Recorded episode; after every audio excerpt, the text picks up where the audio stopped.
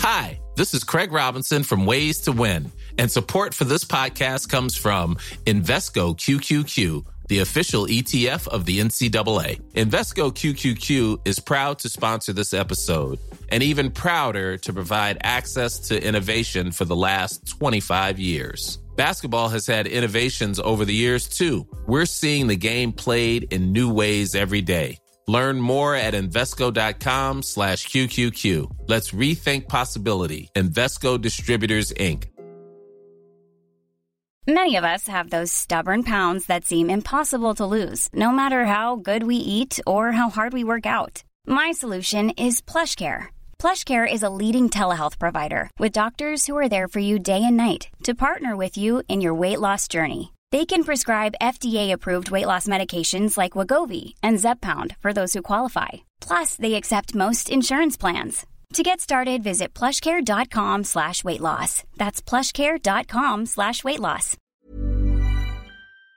Hi, you're listening to Horse Hour, and I'm your host, Amy Stevenson. Today I'm talking to world class British eventer Lucinda Fredericks. This is Horse Hour.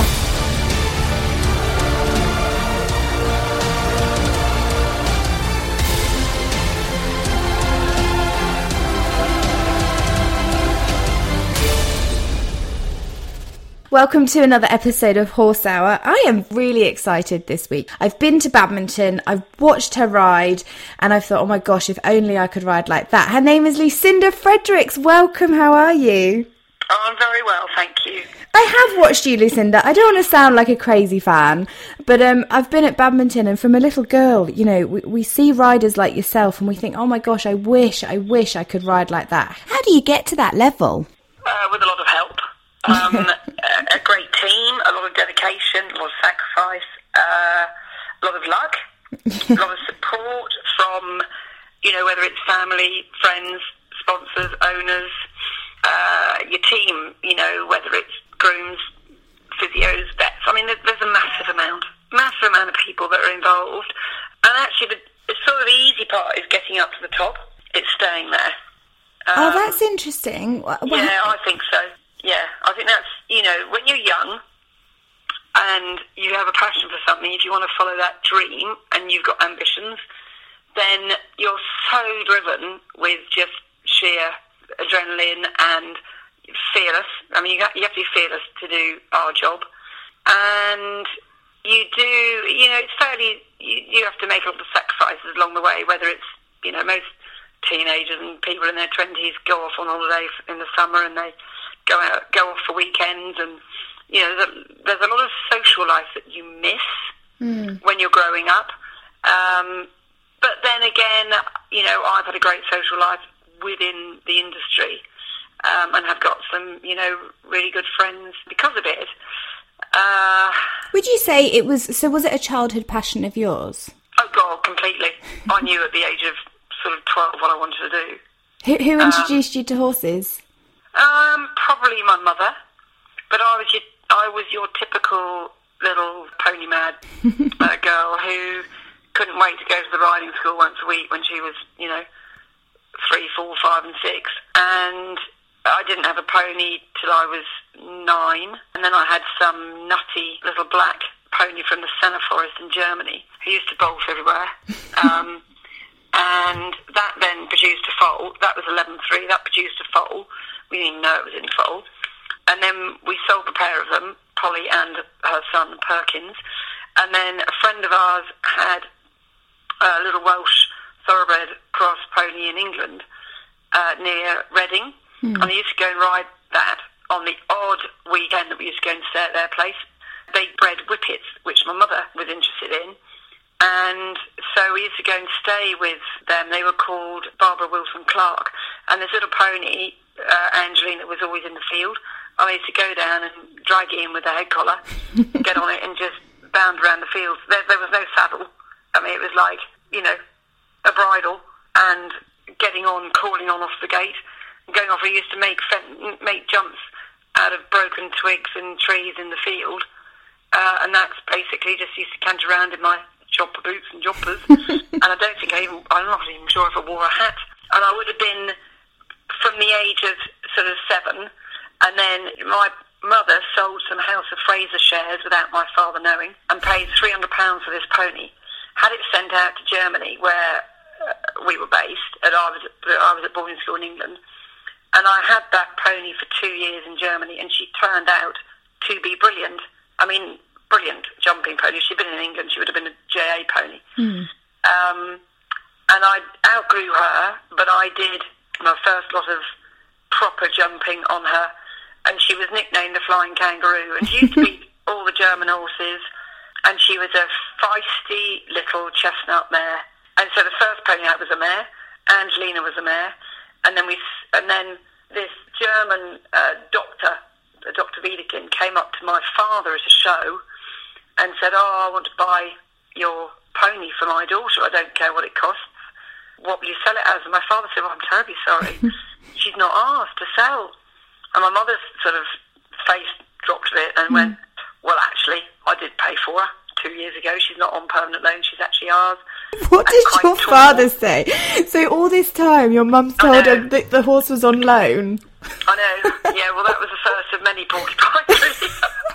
um, and uh, anyway, so we did sell her, and on the way home from that show, went to try this just sat on three-year-old Trakehner mare, and I tried her in this little indoor school, dark, dingy. I mean, it was coming fall, so it was in the, it was actually in the January, and I was going back to boarding school the next day, um, and that was it. Didn't didn't think anything of it. And I mean, it was like it, I couldn't steer it. It didn't butt me off, but I couldn't steer it. It was just literally sat on. um, and then I got a letter from my mother, a typical boarding school in those days, where you got you know one letter a week, and uh, and she said, well, your new po- your new horse arrives next week, and Angelina's gone to her new home. Um, see you at Easter. What a letter to two- have. Yeah, so she's two months later, um, I went home back to Germany and uh, got bucked off this mare three times in the first hack. oh gosh. Um, and uh, my mum, I remember, I remember it happening. And my mother, you know, the third time she said, "Right, that's it." So she got hold of this mare and um, got my jumping stick and gave it a whack round the round the bum, and you know, basically said, "Don't do that." She never bucked again in her whole life. Eventually, she was hard work. Oh my gosh, was she hard work? She was called Emma Lou, and she was my best friend all the way through my teenagers. I had her for 24 years, and she went all the way up to three star. She won Bicton Advanced in her last year, and then uh, basically again I outgrew her. She was only 15, mm, 15 too really, but she she won yeah Bicton Advanced in 1984 oh bless her. um, and Tidworth OI and Crookham OI all in the same year. And then she just got tired. You know, I had to carry lead in those days. Um, and I was a scrawny little 17 year old. um, we didn't, we, uh, you know, we never sold her. I never would have sold, sold her. Um, and she went off to breed and went you- Wiltshire. and- Sorry, yeah. Lucinda, did you train her to, to go to that level then? Did you train Yeah. her all the way up to three star? Yeah. So who was there? Was there someone that helped you get there? Did you have Um, instructors? My mum was great. Not that she knew much, but she, we muddled through. We honestly, we just muddled through. And I had actually a couple of trainers. Sarah Ward, she was Sarah Bloish. Sarah Ward now, she's still training. Um, and a guy called Colin Wares was very instrumental in my dressage training. Not so much the jumping, but I learned a lot in Germany the two years, three years I was out there. You know, Angelina was a feisty little fiery thing, and it was always langsam. You know, listen, as in go slow. as soon as I got Emma Lou, it was four vets, four vets, which is go faster. Um, but I, I had a lot of experience in Germany show jumping because I used to go and show jump a guy called Uli Myers of Bexton, uh, his grade A jumpers, and he used to let me sit on them, literally in the snaffle and the neck strap, and I would have been 11 years old, and I used to go around jumping these jumping lines around his indoor school at one metre 60. Your mum must have been so brave at the same then, can you time. imagine doing that to your daughter now? no. See, my mum's like petrified of horses. She's so scared. But even though she had one when she was little, when she was 12, she went hunting and had a bad experience. the horse took off with her and that was it. She never, she could, she can't go near horses now. So my whole life it's been, oh, be careful, don't hurt yourself. When actually maybe your mum being so confident and letting you get on with it has just meant that you've got no fear. Well, if my mum was still here, she would have told you some many stories because there was one where I was in the indoor school of the Herford Saddle Club, aged 10. My mum and I actually set up that saddle club with a couple of polo ponies and um, a pony called Balthazar. And I remember going around the indoor school and it jumped a fence and butt me off I got dragged because my foot got stuck in the stirrup. Oh, and of gosh. course, in those days, your hats just fell off because they weren't crash hats. And I got dragged round and round by this bolting pony around the school. Luckily, it didn't have shoes on.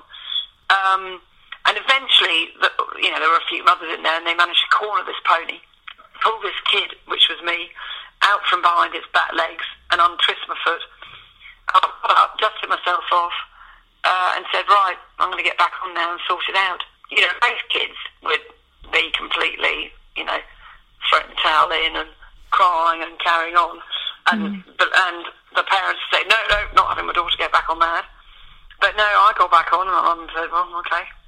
Um, and I think that it's just been in my system to, you know, basically be fearless. Not stupid. I wouldn't say I was stupid. Um, Do you think that was the times as well, though, Lucinda? Like, like you said, you know, hats fell off, things were very different. We're so safety conscious now, which is great. It is, you know, we have to be safety conscious.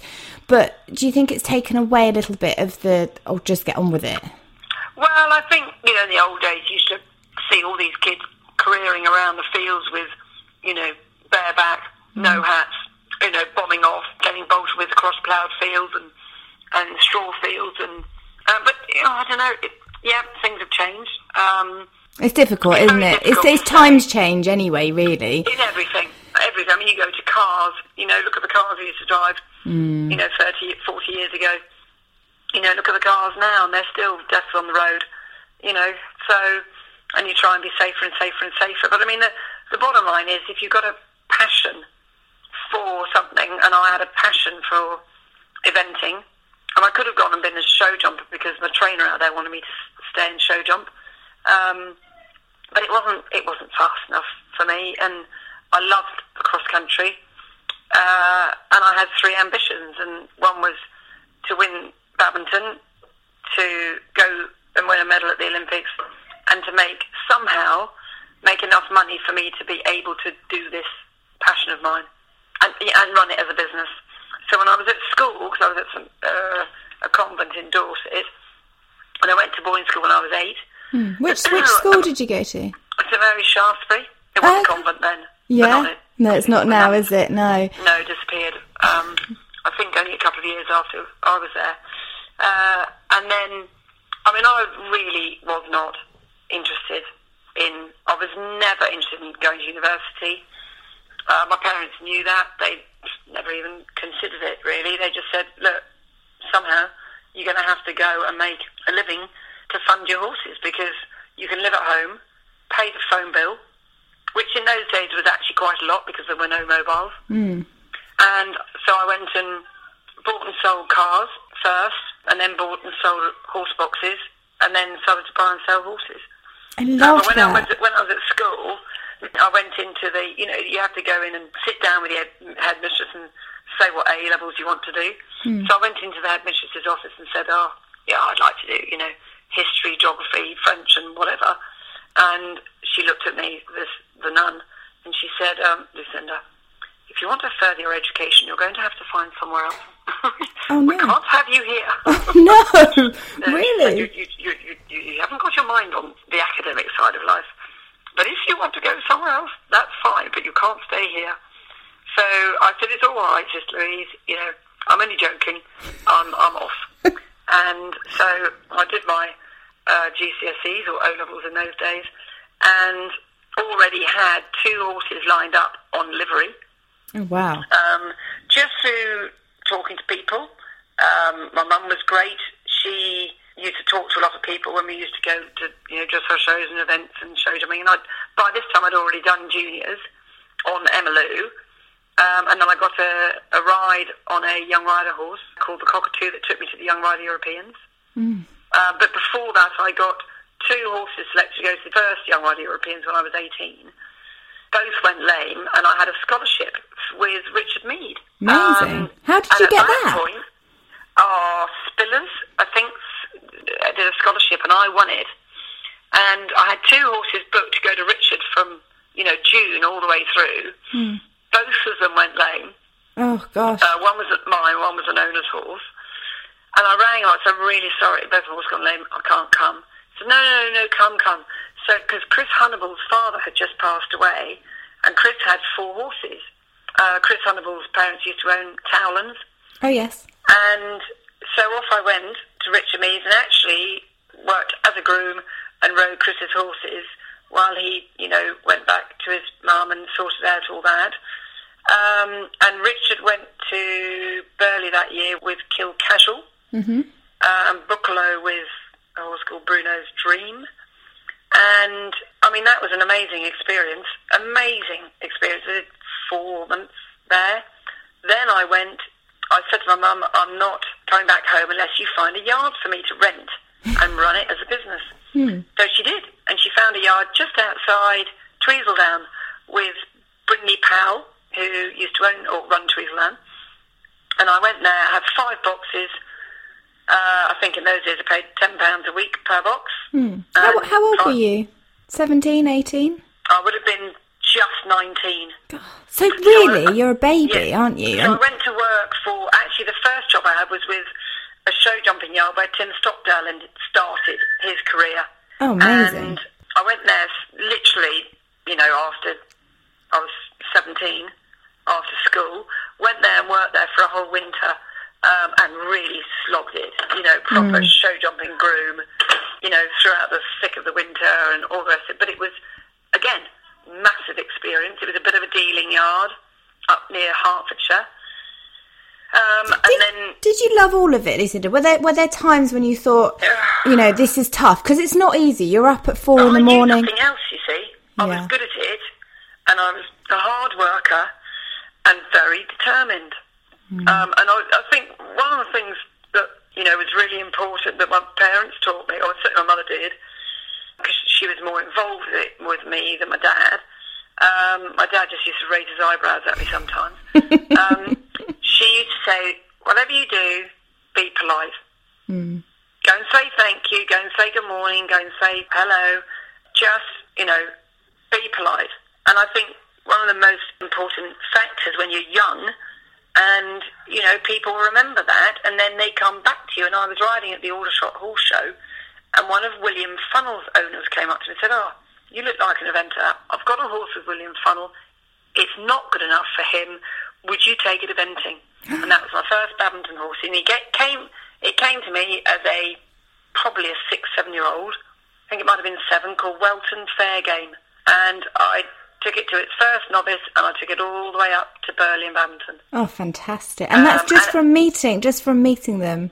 Yeah, when he saw me ride at the Aldershot Horse Show, Mm. you know, must have liked something. I thought, uh, yeah, obviously I can't show jump, so I must be a bit be an eventer.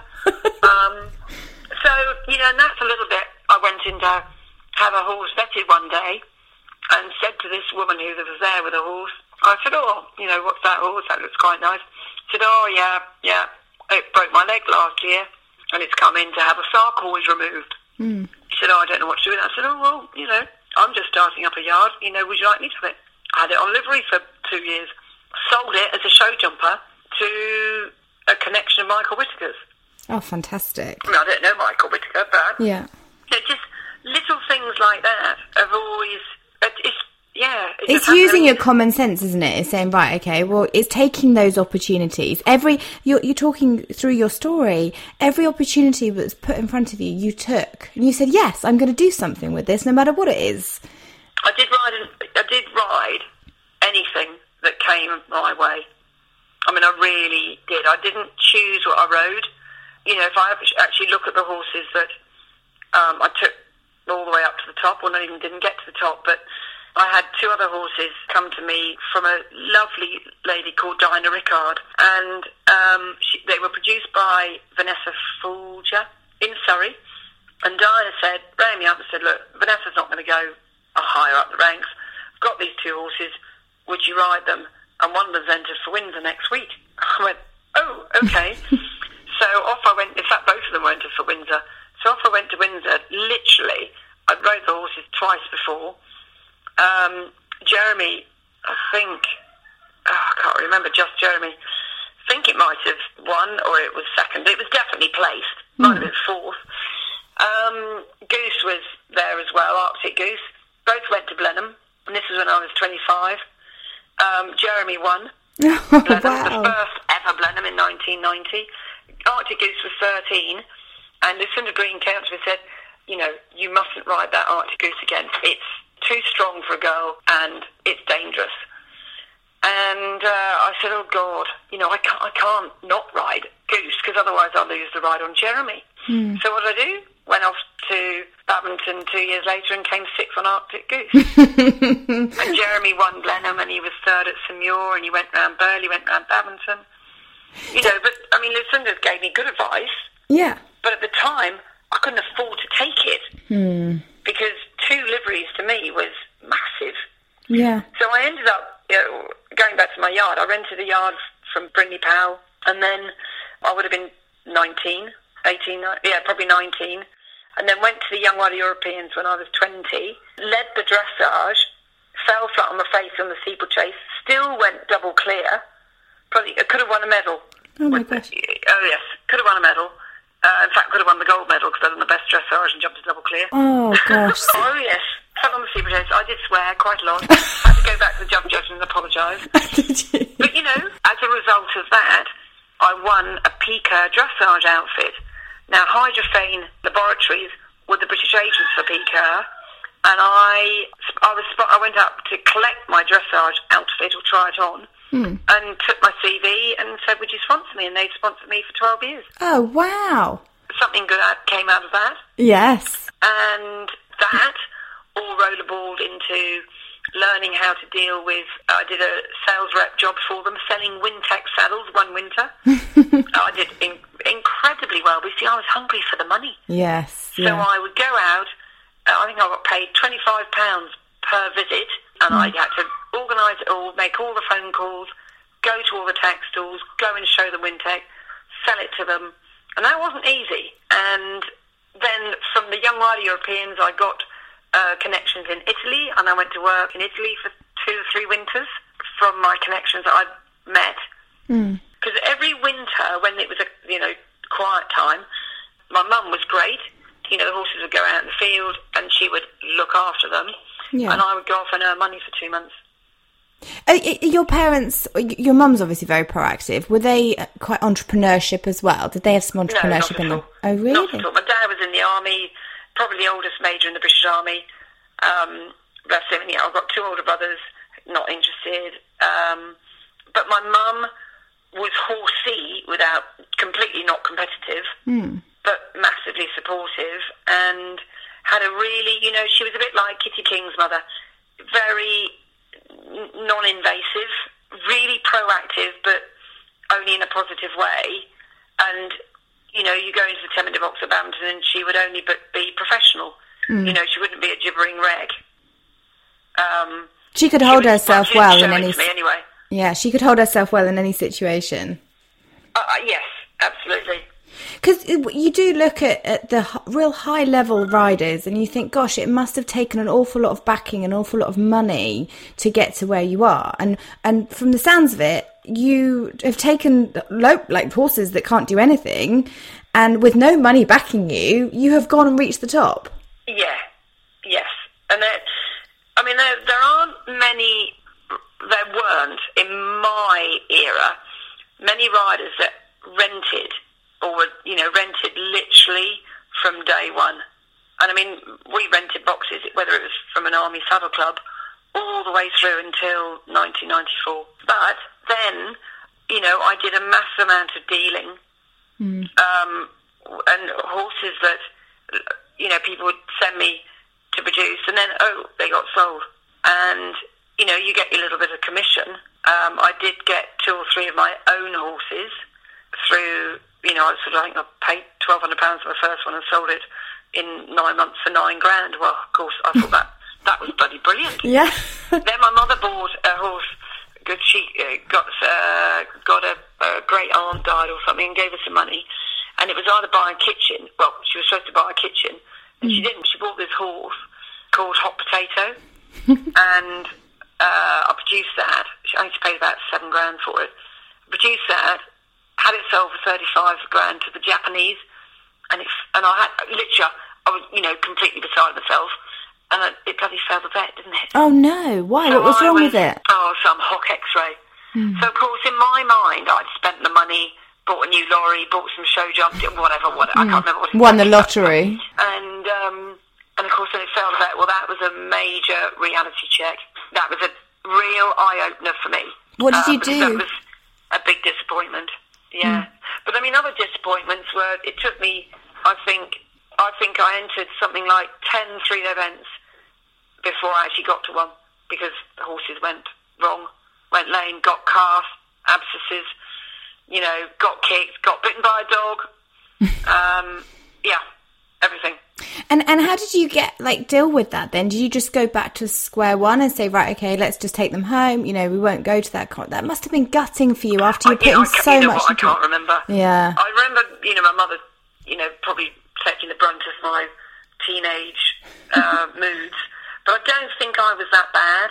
And I think when you're when you're with horses, you you have to be responsible from day one. Yes. Yeah. You can't just you can't Just not feed them and go. I'm not Well, going to no. bother today. Yeah, if you yeah. want to go to a party, you know damn well in the morning you got to be out there, you know, doing your horses. Uh, and I remember coming back from London one day, and I was one night or one early in the morning. I was absolutely hungover, and of course, you didn't have, I didn't have phones in those days. And I remember stopping at Fleet Services and then ringing my mother. Uh, I couldn't get hold of her, couldn't get hold of her because she'd already gone to the stables from home. And I felt mortified, absolutely mortified that I'd not got back. I had to stop at Fleet and have a sleep for an hour. I was so hungover. And I thought, you know, if I'm going to do that, I, I have to, you know, treat my mother properly. I can't leave her just to do my horses for me. Um, and you know, it's a, it's a hard slog, but I mean, I get to now and I'm tired, probably uh, tired, physically tired, not so much mentally tired, but you know, my body's had a fair old battering the last three years. Um, you know, but I have to be more realistic on, on how much I can do and how much I want to risk myself and and how fast I want to go, whatever. But I have got a massive. I've, I've done a career that I set out to do, and I've, you know, done really well. I've made some stupid mistakes, um, but I've made a lot of great friends, and I've got a wonderful daughter, and I'm happy. And it's been a massive career, isn't it? Really? Yeah, you've done the three things that you wanted to do. yeah, I just got to keep surviving so that I can enjoy the three things that I've done. Well, mainly the, that, you know, the property and So are you, Um, are you pulling back on riding a little bit now and kind of handing things over to Ellie, your daughter? no, no, she's not. She's not really interested. Um, Really? That surprises me. I thought she'd be quite into it because she's grown up with it. But then saying that, actually, sometimes you're not interested in anything your mum wants to do, No. are you? oh, you know what? I'm quite happy because she's she's a good little rider, but her passion is singing and drama.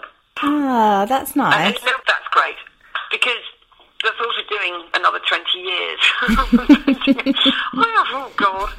But, um, but I think, you know, as a, going, going just through the business, I think you have to, as I say, I did sacrifice a lot of, or earlier success because I had to and I had really no choice in selling a lot of good horses. I'm sure I would have got on the team teams earlier if I hadn't have sold. of the horses that I had to sell. But you had to, and that's Yeah, a lot of us yeah. are in a, a, a situation where we don't have a choice. Money comes first. You've got to survive. You've got to put bread on the table, you know. And and horses are our passion, I think. And we we they are our pets. They are our you know they're part of the family. But we'd all love to be able to go a little bit further with them. But money comes first, you know. Feeding Well, the kids comes me, first. Because Yeah. I had no, you know, I had no option. My father was, you know, a major in the army, and my, you know, we didn't have a property, didn't e- didn't have a field, didn't even own a house. So, you know, if I wasn't earning my own bread and butter, and I and I liked the fact that I have always been financially independent, Hmm. always from, you know, since I left school at sixteen. Yeah. Um, Because you never had to ask anybody for anything. So if you, you know, if you want to do something, you can do it. If you don't have enough money for it, you can't do it. And it's, it's, it's grounding, Lucinda, to be honest. To hear your story, it keeps you grounded and it keeps you straight. And, you know, you can run a successful business because you, you don't take any from anybody because you've been there, you've done it, you got the t-shirt. Yeah. So when and you- be, and you have to be honest. Yes. um, you know, I've lost owners, I've lost rides because I've been honest about the horses. Um, you know, I've said to one owner, I've, you know, I remember I won three novices, bang, bang, bang on this horse, and I said, you need to sell it. You know, it's not going to say, it's not going to jump clear, show jumping clear. It's just not. And it went, and I said, it's tough, it's really brilliant, and everything else in- the cross country, but it's not going to jump clear. And I think, you know, you, if if you want to be seriously competitive, you want to sell it and get something else. And it did. It went all the way up to, I think it went round Burghley's four times. And it was as tough as tough, this horse. But it used to have between seven and nine show jumps down. Oh, gosh. Um, and the guy riding it wasn't useless, you know, so, but I lost the ride on it. But I, I took great delight in staying friends with them. And, and, you know, we always had a bit of a chuckle about the fact that this horse, you know, did keep going round four star, but it did keep hitting the rails. um, But surely and we used people respect, they, surely they respect a bit of honesty now. friends 35 years later or 30 years later, whatever it is. Yeah. So I mean, you know, you can't do it without your your own. Well, I couldn't have done it without my owners, and you know, the sponsors that I've had have been amazing. Mm. Uh, I've got a great, you know, because I had Hydroframe for a lot, a lot of years, and then Frizzell took over, but they then got bought out. I had three good years with them in the 90s.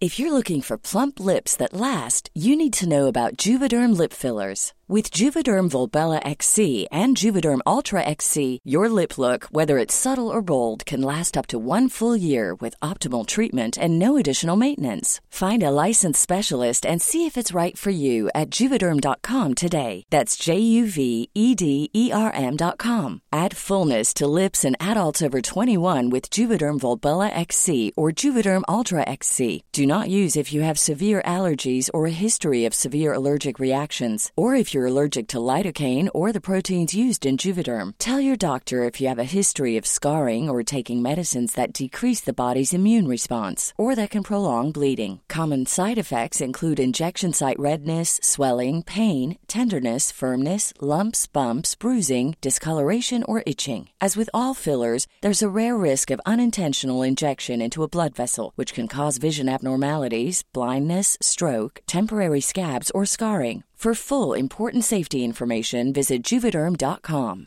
Many of us have those stubborn pounds that seem impossible to lose, no matter how good we eat or how hard we work out. My solution is PlushCare. PlushCare is a leading telehealth provider with doctors who are there for you day and night to partner with you in your weight loss journey. They can prescribe FDA-approved weight loss medications like Wegovy and Zepbound for those who qualify. Plus, they accept most insurance plans. To get started, visit plushcare.com slash weight loss. That's plushcare.com slash weight loss. Hey Dave, Yeah, Randy. since we founded Bombas, we've always said our socks, underwear, and t shirts are super soft. Any new ideas? Maybe sublimely soft. Or disgustingly cozy? Wait, what? I got it. Bombas. Absurdly comfortable essentials for yourself And for those facing homelessness. because one purchased equals one donated. Wow, did we just write an ad? Yes. Bombas. Big comfort for everyone. Go to bombas.com slash ACAST and use code ACAST for 20% off your first purchase. And I've just been named the ambassador for Devoucoux Saddles. Oh, nice. Yes. They're posh ones. And you know, that's amazing because they came to me Oh. because, um, you know, I'm not, a lot of the top riders have to be 100% focused on their competition schedule. Their horses, their train, their competition schedule. And they actually don't have time to look after their sponsors. Um, but because, uh, well, I've got Emma Charlton who works in my office, you know, as my marketing and communications person. Yes. She is so good at, you know, keeping the sponsors updated, keeping, uh, you know, the, their profile and my profile up together and exposing all their products. Um, and she puts together packages, you know, sort of brochures and packets and stuff like that for whenever I go and do clinics, whether it's in this country or abroad. And I do feedback forms. And she does an amazing job to, you know, keep my sponsors and owners exposed, you know, as much as possible. Oh, that's good. Makes Yeah. them feel special and looked after as well, doesn't yeah. it? So Devoucoux came to me um, a month ago, Oh. and uh, yeah, I was really chuffed. And then you know with Pure Feed as, as well in Westgate. Um, I mean, I'm very lucky. Well, most of your sponsors you've had for years, and it's nice that they've been with you for that amount of time. Yeah, absolutely, You've got- absolutely. would you say it's important to build a good relationship with a sponsor? Yes, you know, uh, but it's all about communicating. And then, if, you know, if they need you, you've got to go. You have to go, and you you need to go and help them push their products, uh, you know, into the big wide world, really, and give them ideas. And um, and very often the sponsors work well together. Yes. You know, one can lead the other one a bit forward and stuff like that, and they they rub off each other really, really well. So, and it's all time, isn't it? As I say, I did. I sold two or three very good horses, like Spring Along. Mm.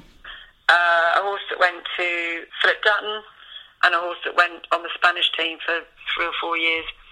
So I sold three or four really good horses, um, and then ended up uh, having the good dressage mare of my mum's that we produced from a, as a four-year-old, and that went all the way up. Did uh, sort of, I think it went up to advanced at seven years old, and I retired her because she was oh, she was going to hurt herself if she carried on eventing because she moved so well. And then I did Grand Prix. I trained her up to Grand Prix dressage in two and a half years myself. So there was nobody that taught you how to do this riding. Then nobody taught you how to be an eventer or how to be a jumper or how to do dressage. You taught yourself. Well, I probably would have been better if I had been taught. um, I mean, I'm not, you know, I'm no stylist. Uh, I'm not. And I don't know whether it's a lot to do with the fact that I, you know, I did ride a real mixture of horses. I mean, not many others would have bothered with uh, a horse called Darasus that I rode round. I got round that round Badminton. I mean, that was just useless. you know, bless him. He was seriously average. At, you know, intermediate, fine. But anything else above that. Um, but I, you know, that's all I had. You know, I sold Simply Red and I sold um, another one that went to America called Dalliance. Where's, Hill, where's, where's Headley Britannia now? She, we, she, we lost her la two years ago, Oh, nearly two years sorry. ago. Um, but she came to me with a working pupil, and the working pupil gave up. Uh, and Brit went went with her actually for a year, and then came back to me to get sold. And I couldn't sell her, so no one wanted a little short striding chestnut mare whose ears you couldn't touch. so she stayed with me to get sold, and I had, and I competed her, and then managed to get an owner in Hong Kong called Katinka Thorburn to, or a friend to actually buy her for me, and then I kept her, and then earned my half share of her, and then bought her out after she won Burghley, Oh and wow. then she was ours. Yeah. So how? So I mean, there's another luck story, you know. yeah. I, Brit, I wouldn't ever, ever be where I am today without her. Wasn't she But the only she- mare to have won three events, three out of the six major major ones? she's the only one that's won three four stars. Yeah, I think she. I think there, I don't think there's another mare that's won two, let alone three. Gosh, that's incredible. And And just she still holds the record for the best ever ever finishing score at four star. oh, bless her. Yep, and she's had two foals. Uh, the only foals ever born while both parents were at the Olympics. really? Yep, and yeah, and and what She- what I- happened two years ago? She, so she was, I'd retired her, she was 21. Um, Ellie had done a couple of hunter trials on her when Ellie was nine. And um, she, I had a little working pupil um, working with me who'd ridden her all through the winter. Uh, she'd done an event on her at Aston Walls. We were cross-country schooling somewhere on a lovely summer's day, 1st of April, and she just landed and broke a leg Oh, bless her. so, uh, something that an older horse or pony does all the time. When they when they get older, their bones get a bit brittle, um, and it's a typical thing. And it was horrible, horrible, horrible when it happened. Um, It you must know, have been and- heartbreaking for you because you, you sound like you, you you have such a it sounds like you have such a connection with these horses that you get you know. You haven't just bought them. They've you, it would have been found without question my my favourite. Uh, Emma Lou was also hugely important to me, um, and Brid. Uh, I adored Prada as well, but for different reasons. Flying Finish I had massive respect for, but Brit, you know, because she was really not very talented, but did everything from her heart. You know, she, she you know, she will be. I think she'll always be the world's best mare. I don't think there'll ever be a one, another one like her. There'll be probably more brilliant mares. yeah. Um, it makes me laugh though that you say she's she wasn't that talented yet she she won three I know she couldn't move. She her technique wasn't great. She wasn't a great galloper. Um, you know, she wasn't the right colour, the right size, the right sex, and she proved everybody wrong. I mean, she was, you know, unreal. So, and I was really lucky to, um, you know, to have had that opportunity in my forties to put all my hard work and actually be rewarded for all my hard work and sacrifices and have, you know, all my success later on in life. Because I think a lot of people have a lot of success, you know, in their 20s and then it's an uphill struggle. Okay, Yes. I won Blenheim in my 20s um, and Osborne, I think, three times and Windsor. But to actually win, you know, come out in your 40s and, and it's one thing winning one four star, but it's another thing coming back and winning another one and another one on the same horse. Um, so you know, all down to all down to Brit, to be honest. I love how you've done all this yourself I know you say you've got a team around you and all the rest of it but you just you you are an entrepreneur you've got drive you've got ambition you just I, I can't see you taking any rubbish from staff you know or from if a 16 year old comes in we get y- girls at the yards now and they're like oh i missed the bus or i missed the ta- you know i can't get a taxi or i can't walk or i can't cycle or somebody can't give me a lift it's like where is your is, is Yeah, your yeah. drive you know there's too many yeah, yeah. excuses i feel like the kids have, have lost their drive now yep. Somehow we need to try and get that back that but it's enthusiasm same. It's like you know, staying dedicated for a job. So Headley Britannia then's had two foals, and and what's your plan? Do you plan to bring Well, them on? had seven, but I've Oh got my two gosh. who are um, eight years old this time, doing two doing two star this year. And then, Yeah. is that Ellie? Yeah, they're playing on the Wii, and I'm just putting logs on the fire. Oh, Yeah, they're playing on the Wii. and are you taking Um, them to star or is someone else? Yeah, you are. Yes. Yeah. And one's a stallion, one's a mare. Oh, well, that will be quite exciting. Then. Which one do you think is? I know this sounds awful, but which one's Um, the better one? actually think the mare is, is the better one, eventually. But, you know, they've both done as well as each other. They're both, I don't know, got 40 or 50 points. I mean, I don't run them fast.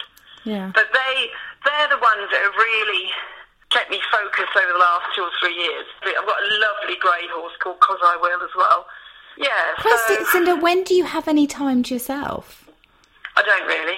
No. I, I, that's a lie, actually. I do now. My my priorities are slightly, change. I'm not. I mean, I work very hard, but if there's a choice, I will make a real effort to go and watch Ellie play hockey or netball. Um, you know, I will miss Tweseldown this year because she's doing. Uh, she's got the lead role in the school play, Oh. and I'm not going to miss that. Mm. Um, you know, she, in five years' time, she won't want a mother. Mm. And I have to, I'm very lucky, I've got her pretty well all to myself, um, bar a few weeks of the year. So, you know, I'm reveling in the fact that I've, you know, got this opportunity and I'm making the most of it. You know, and I'm, uh, I don't think physically I can, I'm not as robust as I used to be. Uh, you No, know, well, none of us taken are. A, taken a hammering over the last three years. Yeah. It does actually feel quite good now. But I mean, I, you know, running this place on my own is a massive, massive responsibility. And it's not just running a, you know, 50 acre property, doing it on your own and in demand of, you know, whether it's Ellie or um, people that rent stables here or my pupils or my head girls or uh, other pupils that clients that come in or owners or sponsors, you know, doing clinics, doing lecture demos, going abroad and teaching. You know, it's just one thing after the other. Well, people And- want you all the time, especially with emails it's quite and. nice, the fact that Yeah. but I can't keep up with it all. Well, I do try, but I've got, you know, Debs and Emma in my office are amazing. And, you know, I've got an amazing rally of friends who are um, there for Ellie, really. Yeah. You know, if I have to suddenly be late or go somewhere, I've got great friends who I can just call upon and say, hey, can you do that? And Ellie's just so easy Oh. you know, she's she is a really cool kid. Oh God, she can have a you know Teenage, teenage moments. um, but she's great. She probably Um, respects you, Lucinda. Like, like uh, my mum was an entrepreneur. She worked her backside off for as long as I grew up, and it made me want to be the same. I've always had a good work ethic, and I'm sure Ellie will as well because she's seen she's seen you fight. She's seen you go through all the motions. She's seen the good yeah, times. She's seen the bad times. She's seen what she's gone th- you've gone through. Mm. Um, she'll have the huge respect for you. Yeah, yeah. I think you know She doesn't show I- it. She won't show it now, but she will when she's She's not very 25. happy with me at the moment because I've just sold a pony. Oh, oh no. I know. Well, I've, uh, I bought this pony to sell, and it's just that Ellie's gotten really well with it in the last few weeks. Um, but I'm, yeah, I think that's sold. But I said, come on, we're going to go and do another one. Here's your commission. Let's go and get another one. Um, so, you know, and she'd be quite a good little wheeler dealer in time. Can we talk about your accident? You had a horrific accident in Tweseldown, 2013, um, where you broke two ribs, punctured a lung, and you broke your collarbone. But then the remarkable thing is you came back only two months later. You were then competing again. Oh God, yeah. that- I um, yeah, I wasn't in a great way beginning of 2013, and um, I went off to Treesland, which was the first event. Went on the first day, which was the Thursday, with um, three advanced horses. One was Brit. I think she won the OI, um, and then Prada and Flying Flying Finish. I had. I think. Yeah. I think I had three. good- I had three good horses. Went back the next day, and it was pouring with rain. um, and I had three sort of intermediate horses doing the open novice or novice. I jumped a double clear on the first horse, got on the second horse, went and did its dressage, came back, went and show jumped it, and it was just heaving down. I said, "Oh God, do I really want to go?" And I was trying to do answering emails between my rides. I had the emails and I was all the rest of it. And I said to the girls, "Oh God, you know what? Let's just pack up and go home." Uh, and then I thought, oh, no, no, I'm here now. I might as well keep going because I'd want these three horses to have the day off tomorrow. Otherwise, I'm going to have to ride them tomorrow and and all the rest of it. So I went down to cross country on this big horse, and the cross country course designer guy uh, came up to me and said, "Look, when you come back, can you just stop and tell me how it's riding? Because you know we're thinking of putting the pin on it." And I went, "Yeah, yeah, that's fine, that's fine. I'm just to you know, I'll canter around, see how I go, and if it's really rubbish, I'll pull up." Anyway, I got turned around, got halfway round, came to the coffin, had a perfectly good stride, and it didn't take off.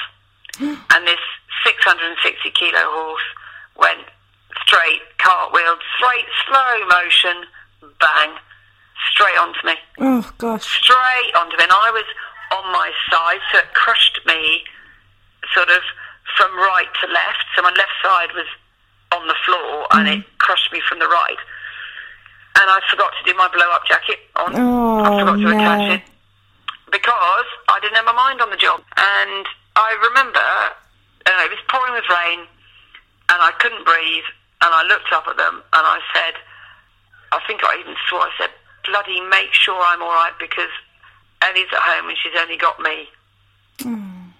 And I, I knew I was in dire straits. Um, I remember saying, "You must ring Ellie. uh, Someone's got to pick Ellie up from school." Um, anyway, it took ages to get me off track because they, the ambulances got stuck. I remember going in the back of Brittany cars, Brittany Powell's four-wheel drive. Oh my God, the pain. Oh gosh, it, yeah, that was proper, proper, proper pain. Um, anyway, uh, eventually I ended up in hospital and I had two broken ribs. Uh, I had six broken ribs, both lungs punctured, and a uh, collarbone in three bits. Wasn't it at that Um, point? Did you not think at that point this is a bit much for me? Like, you know, I do have responsibilities. Oh God! Yeah, useless woman, aren't I? um, anyway, I remember. Anyway, this. Um, I mean, I got very well looked after, but I was in a lot of pain. And I had my lovely head girl, who was um, Emily Young Jameson, was riding on the same day. Who'd been with me? Well, she just left actually after ten years. Um, she set up on her own. And she was there, and another little Australian girl called me, Megan. And the doctors came and said, "Oh, your two daughters are outside wanting to come in and see you." They're not my daughters. all my little daughter's at home, and I want to see her. Um, and I got really well looked after, and lots of friends came to see me. I went home, and I got on the Arc Equine machine. I competed, I think, in less than two months. I did that on about the 8th of March, and I competed. Oh, yeah, I went to Aston le Walls. So, yeah, two months. Gosh, Two months later. that's in- that's incredible. You're lucky. You were lucky to be walking again, let alone be alive. riding. Yeah, Uh, for sure. I thought that was it. and there was no fear. You weren't scared again after that experience. Um, yes. Yes, I was. How did I you was. get over that? Um, just taking it easy, as in I didn't ride that horse again, um, and just riding, just taking it as in riding horses and uh, jumping, uh, just practicing. Was it horses You know, that you just- trust? Why didn't? Was that horse okay? Yeah, it was just stupid and didn't pick up. Yeah. It should have stopped, or it should have jumped. Um, but it just left. It was just slow out of the mud, and it was just slow with its front legs, and it left both its front legs on the takeoff and turns perfectly square straight over. Um, I guess you I remember lost- the jump. I remember the jump judge screaming. I remember that. Um, yeah, it wa- wasn't pleasant, but you know, I got back on. I had flying finish was a great one to get back on, and I went four star again on him. Yeah. Um, and I had. I'm trying to see if I had Prada. No, Prada had finished. Um, So you're not competing in badminton this year. no, because I sold um, at the end of 2014 after I did Pau. I had to sell. No, 2013 I did Pau. I did Pau four star at the end of that year. Um, in fact, I think I went to Luhmühlen that year. That's crazy. After that horrific accident, how you could do get back on and do yeah, so I did much. Luhmühlen four star and Pau that year, and then at the end of 14, that was a uh, unfortunate fall. I fell and broke my arm at Blair, and you know I didn't have a that bad a fall, but I landed on a like a small rock that was hidden uh, sort of under the grass, and I spiral fractured my humerus on the left side, which was a very nasty break. That was really I'm not surprised if you hit a rock. I mean, surely, uh, uh, surely the the people that make No, no, but you wouldn't, you didn't, you couldn't see it. Oh, really? It was, no, it was sort of under the turf, really. Um, and and that yeah, that took three months to mend. But I, at that point, I then was still getting divorced, so I had to sell Fly Finish to help pay for that. And that's really why that's why he got sold. Um, so that was my you know four star horse and Sydney Rocks. So both those horses got sold who would have gone four star. Yeah. So that was then a you know quite a big hole in my eventing team. But you know I had to re- I had to just accept the fact that I was going to have younger horses, and I was lucky to have Jane Sauls because I will, and then the two Britannia babies. Are you still going to badminton even though you're not competing? I will go to badminton. Yeah. um, I well, Britannia's now going to the Stallion Show, and I always have lots of stuff to do with the sponsors. Um, and we support the. There's a lovely big lunch on the Friday in the big uh, Mitsubishi tent. Where It's fabulous. a charity lunch. And we, I always get a table there and take owners and stuff, which is really good. So now you can just Um, enjoy it without the stress of having to ride or, Yeah, you know. a way it's lovely. I, I mean, I love being involved. Um, last year I had a pupil there. Uh, I don't know if I will this year, but you know, it's it's nice to be involved. And you know what? It's a it's a great community, and you're always going to have friends in there. I mean, you you know, you see even the, just the stewards on the gate going to the collection ring you know me, and it's you know. I don't know. You got to Well, keep they, going and they are your friends. friends. They are your friends, aren't they? Because they're they the are. You've grown up with them. growing up Mm. from the age of when you first went there. I think I was probably 22 when I first went to badminton. Uh, I might have even been a bit younger actually. Uh, I think in 1989. So yeah, I would have been about 23 when I first went to badminton. You know, I can't remember. It was Welsh and Fair Game anyway, and um, that was a story and a half. I was. We got to badminton, and my mother uh, had driven the car. I'd driven the lorry. We parked up, and I had to. My mum had moved. Had, had to move the car bes- from beside the lorry in the lorry park, and I was lying down. It was really, really hot, and I was lying down reading a book, and she backed the car straight over my legs. and not only that, she then realised she'd hit something, so she then went forward again. Oh no! So Oh, she went for, backwards and forwards over my legs. were you Um, okay? so Did you I had break a- I had a huge hematoma on the side of my knee, which uh, was iced and physioed and everything. Um, anyway, that was the taste. That was my first taste of badminton. Bless I you. know, but I did. I did finish. Uh, I was about 35th. I had a technical 20 penalties. Um, in those days, you had like a penalty zone, and I had a technical 20 penalties. And that was with a hematoma. Yeah, I had a big hematoma on the side of my knee. Yeah, so I had to ride about three holes longer because my leg was so swollen. Oh, bless I know, you. Gosh. I know. I know. Lots So, so now you're focusing on, on, on teaching more and clinics, and you've got some clinics coming up. Yep, lots of clinics, lots of teaching. Um, so you know, So demo, can- lecture demos and stuff. I, I do do a lot of. Oh, do I live, uh, well, I would do more teaching if I had more time. What could we expect if you know? Can anybody come to your clinic? Yes. Yeah, Yep. so what- just have to look on my website. Okay. I have a, I have a really, you know, I have a brilliant uh, marketing girl that does, you know, books up all my clinics and stuff, and people can come to my place and have lessons. They can come and stay. Oh, where are you based? Uh, 20 minutes north of Stonehenge, so Wiltshire. Lovely. You know, I've got a lovely team of people here. I've got uh, another four-star rider moving in uh, next week, so that'll be exciting. Yes, it will. Yeah. Do we know who they are? Uh, Rebecca Howard, Canadian girl. Okay.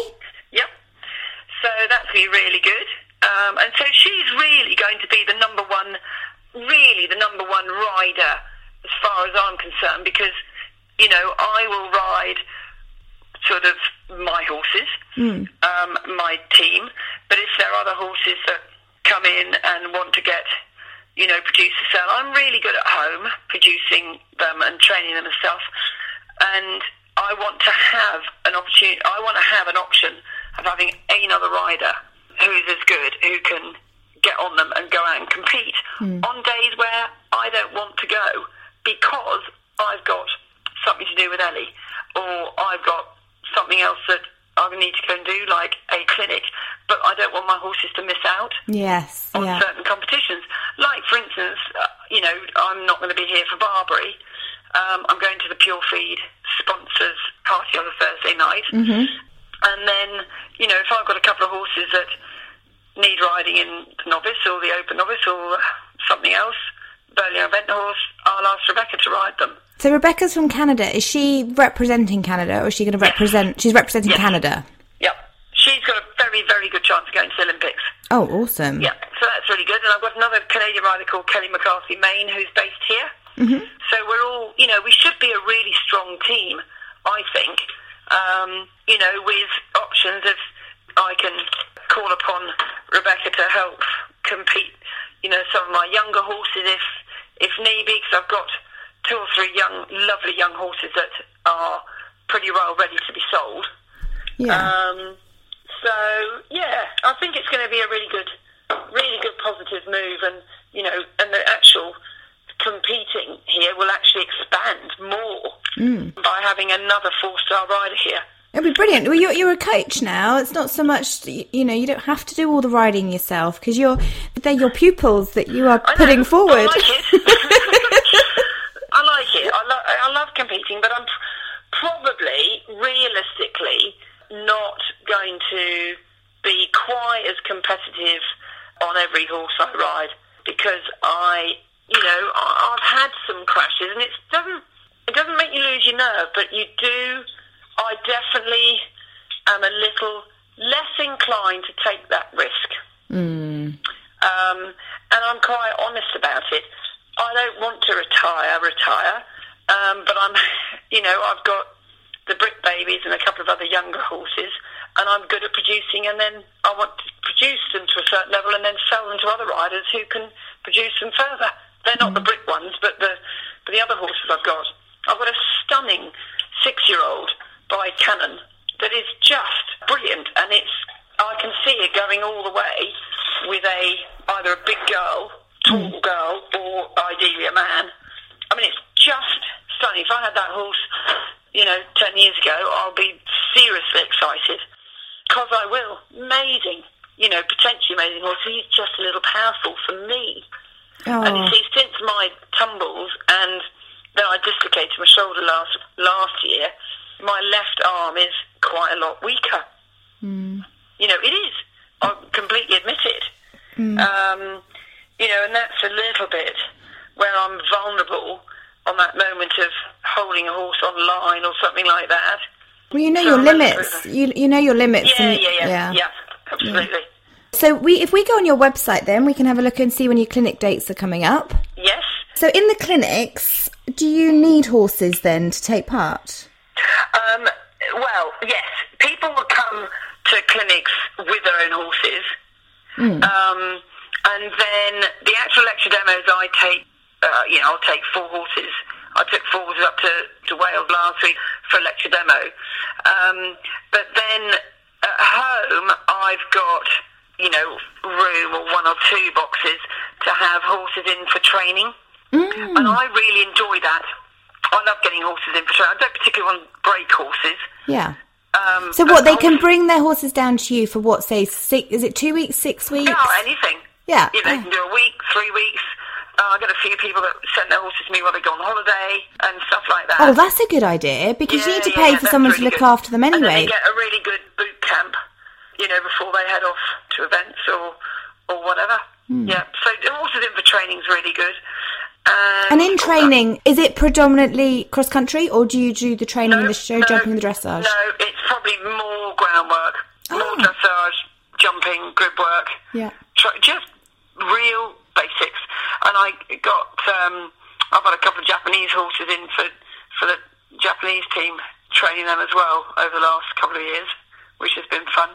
So if if I wanted to bring my horse to you then, and let's say Lucinda, I need you to help me. He needs help with flying leap changes, I call them. Flying leap changes, yeah. um, then we log onto your website, lucindafredericks.com, and um, Or email, you know, marketing at Lucinda Fredericks. Yep. send an that's email. perfect. Yeah, Yep. and we can follow you on Twitter as well. Yes, it's all on there.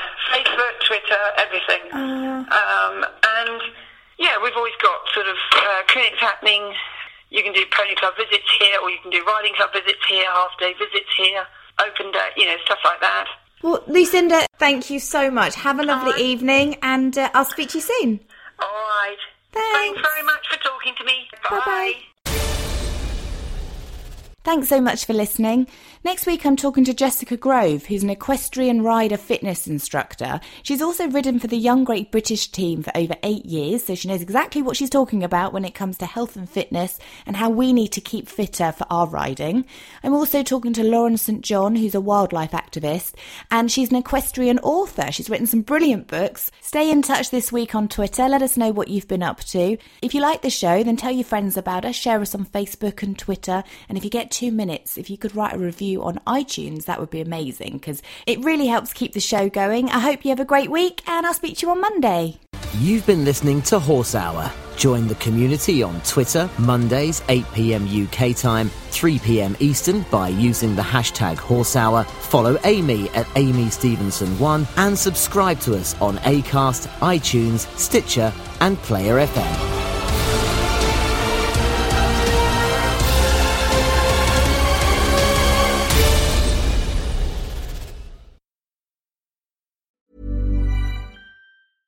Planning for your next trip? Elevate your travel style with Quince. Quince has all the jet setting essentials you'll want for your next getaway, like European linen, premium luggage options, buttery soft Italian leather bags, and so much more. And is all priced at 50 to 80% less than similar brands. Plus, Quince only works with factories that use safe and ethical manufacturing practices. Pack your bags with high-quality essentials you'll be wearing for vacations to come with Quince. Go to quince.com slash pack for free shipping and 365-day returns. Mom deserves the best, and there's no better place to shop for Mother's Day than Whole Foods Market. They're your destination for unbeatable savings, from premium gifts to show-stopping flowers and irresistible desserts. Start by saving 33% with Prime on all body care and candles. Then get a 15-stem bunch of tulips for just $9.99 each with Prime. Round out Mom's menu with festive rosé, irresistible berry chantilly cake, and more special treats. Come celebrate Mother's Day at Whole Foods Market.